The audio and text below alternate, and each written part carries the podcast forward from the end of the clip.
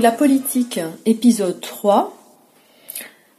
Donc nous en, nous en sommes toujours euh, au grand 2, les fondements de l'autorité politique. Donc maintenant, vous pouvez noter euh, grand B, deuxième hypothèse, l'origine rationnelle et normative de l'autorité politique. Petit 1, thèse de Hobbes. Donc nous avons vu dans le cours précédent avec la théorie euh, politique de Machiavel que les qualités euh, réelles ou supposées de l'homme politique, ainsi que les, les, affects du peuple qui le poussent à obéir, suffisent pour fonder euh, l'autorité de, de l'homme politique, son pouvoir donc. Donc avec d'autres philosophes, comme par exemple Hobbes et Rousseau, eh bien on va voir qu'il euh, est possible de refuser de fonder l'autorité euh, politique, la, légitimité du pouvoir sur le fait accompli, sur la seule force d'un homme. Donc ces, auteurs vont établir l'autorité politique euh, sur le droit. Ils recherchent une origine rationnelle, normative, hein, c'est-à-dire qui relève du droit, hein, du pouvoir de l'État. Donc ils vont réfléchir à une convention, ou un contrat qui pourrait euh, fonder euh, l'autorité. Et donc c'est le, consentement du peuple qui va fonder la légitimité du pouvoir et euh, inaugurer une contractualisation en politique. Donc à quoi les individus peuvent-ils consentir pour accéder, euh, pour, se soumettre donc à une autorité euh, politique. Alors, euh, Hobbes est un des fondateurs de la philosophie politique moderne. Il écrit le Léviathan, qui théorise les conditions de la légitimité du pouvoir de l'État. C'est-à-dire qu'il ne, s'agit plus de rechercher les causes factuelles, historiques, les circonstances particulières ou encore les qualités personnelles du prince. Hobbes s'intéresse aux causes euh, principielles, normatives de l'institution politique. Euh, cette institution doit être forte et assurer la sécurité, c'est-à-dire euh, la paix civile, la concorde donc Hobbes va fonder sa philosophie politique sur une anthropologie, c'est-à-dire que les principes politiques sont déduits de la nature humaine. Euh, l'anthropologie étant euh, l'étude euh, de l'homme, hein, donc les principes politiques sont déduits de la nature humaine. Et cette nature, eh bien, humaine, elle, selon Hobbes, Hobbes la voit, disons, d'une façon assez pessimiste, puisque pour lui, les hommes sont régis par à la fois la crainte et le désir. Et à partir de cette conception, il va déduire des les principes d'une institution politique. Donc euh, euh, Hobbes va lui aussi, comme euh, Aristote, parler du réfléchir sur le bonheur civique, même s'il n'en aura pas la même définition. Hein. donc le bonheur civique dépend du pouvoir de l'État qui tient en respect les individus. Et donc la recherche du bonheur doit être une préoccupation politique. L'État doit assurer les conditions générales de possibilité du bonheur. Hobbes a connu la guerre civile en Angleterre et donc il réfléchit euh, pour théoriser un, pouvoir suffisamment fort qui va assurer la paix civile. Alors, je vais lire euh, le texte numéro 3 de votre corpus. Donc, c'est un extrait du citoyen, hein, le citoyen de Hobbes. Aristote range parmi les animaux politiques et sociables les hommes, les fourmis, les abeilles et plusieurs autres qui, bien que privés de l'usage de la raison, par lequel ils se puissent soumettre à la police et faire des contrats, ne laissent pas, en prêtant leur consentement, quand il s'agit de fuir ou de poursuivre quelque chose, de diriger leurs actions à une fin commune, et de maintenir leurs troupes en une si grande tranquillité qu'on n'y voit jamais arriver de sédition ni de tumulte.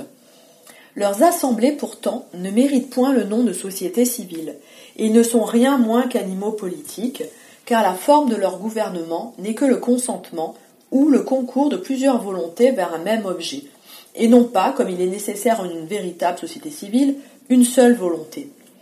Il est vrai qu'en ces créatures-là, dénuées de raison, et qui ne se conduisent que par les sens et les appétits, ce consentement est si ferme qu'elles n'ont pas besoin d'autres ciments pour maintenir entre elles la concorde et rendre leur bonne intelligence éternelle. Mais il n'en est pas de même des hommes. Car premièrement, il y a entre eux une certaine dispute d'honneur et de dignité qui ne se rencontre point parmi les bêtes. Et comme de cette contestation naît la haine et l'envie, aussi de ces deux noires passions viennent les troubles et les guerres qui arment les hommes les uns contre les autres. Les bêtes n'ont rien à craindre de ce côté-là. Secondement, les appétits naturels des fourmis, des abeilles et de tels autres animaux sont tous conformes et se portent à un bien commun qui ne diffère en rien de leur bien particulier. Mais les hommes ont presque tous ce mauvais génie qu'à peine estiment-ils qu'une chose soit bonne si celui qui la possède n'en jouit de quelques prérogatives par-dessus ses compagnons et n'en acquiert quelques degrés d'excellence particulière. En troisième lieu, les animaux privés de raison ne voient ou ne s'imaginent pas de voir quelques défauts en leur police, mais en une république, pour si petite qu'elle soit, il se trouve toujours diverses personnes qui croient savoir plus que les autres, qui abondent dans leur sens, et qui, par leurs, par leurs innovations, font naître les guerres civiles. En quatrième lieu, quoique les bêtes aient quelques petits usages de la voix pour exprimer leur passion entre elles, si à ce qui leur manque cet art du discours si nécessaire pour exciter dans l'âme les troubles et les tempêtes, elles ne savent pas représenter le bien et le mal plus grands qu'ils ne sont en effet. Mais l'homme a une langue, qui est à dire le vrai, une trompette de sédition et une allumette de la guerre, ce qui a fait dire à quelqu'un en parlant de Périclès qu'il tonnait, qu'il foudroyait et qu'il mettait toute la Grèce en combustion par ses harangues. En cinquième lieu, les bêtes ne font point de distinction entre les injures et les dommages. C'est pourquoi elles laissent leurs compagnons en repos, pourvu qu'ils ne fassent rien qui les incommode. Mais parmi les hommes, les plus grands perturbateurs de la tranquillité publique sont ceux qui vivent dans un plus profond loisir, car on ne s'amuse guère à contester du point d'honneur qu'on ait vaincu la faim, la soif et les autres incommodités de la vie. Enfin, je dirais que le consentement ou la concorde que nous voyons parmi les bêtes est naturel, là où celle des hommes est contractée et par conséquent artificielle. Ce n'est donc pas de merveille s'ils ont besoin de quelque chose de plus pour vivre en paix. D'où je conclus que le consentement prêté ou la société contractée, sans une puissance supérieure et générale qui, tienne les particuliers dans la crainte de la peine, ne suffit point pour donner aux, aux hommes les assurances et les précautions qu'ils doivent avoir avant de venir à l'exercice de la justice naturelle, c'est-à-dire les lois de nature que nous avons établies. Hobbes, le citoyen. Alors, donc, euh, euh, dans un premier point euh, sur ce texte, Hobbes critique la thèse d'Aristote, selon laquelle l'homme est un animal politique.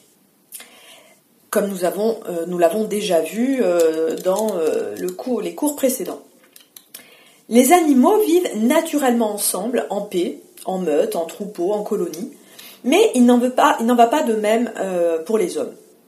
Sans société civile instituée, les hommes ne forment pas un tout, mais un tas sans unité. Pour Hobbes, les hommes ne sont pas des animaux politiques, car la société est un artifice chez les humains, c'est-à-dire euh, quelque chose d'institué, de, fabriqué. Les communautés naturelles, comme celles des animaux, ne sont pas des sociétés civiles et elles ne sont, elles, ne sont donc pas produites artificiellement, c'est-à-dire par contrat, par convention. C'est l'instinct qui pousse les animaux à se regrouper.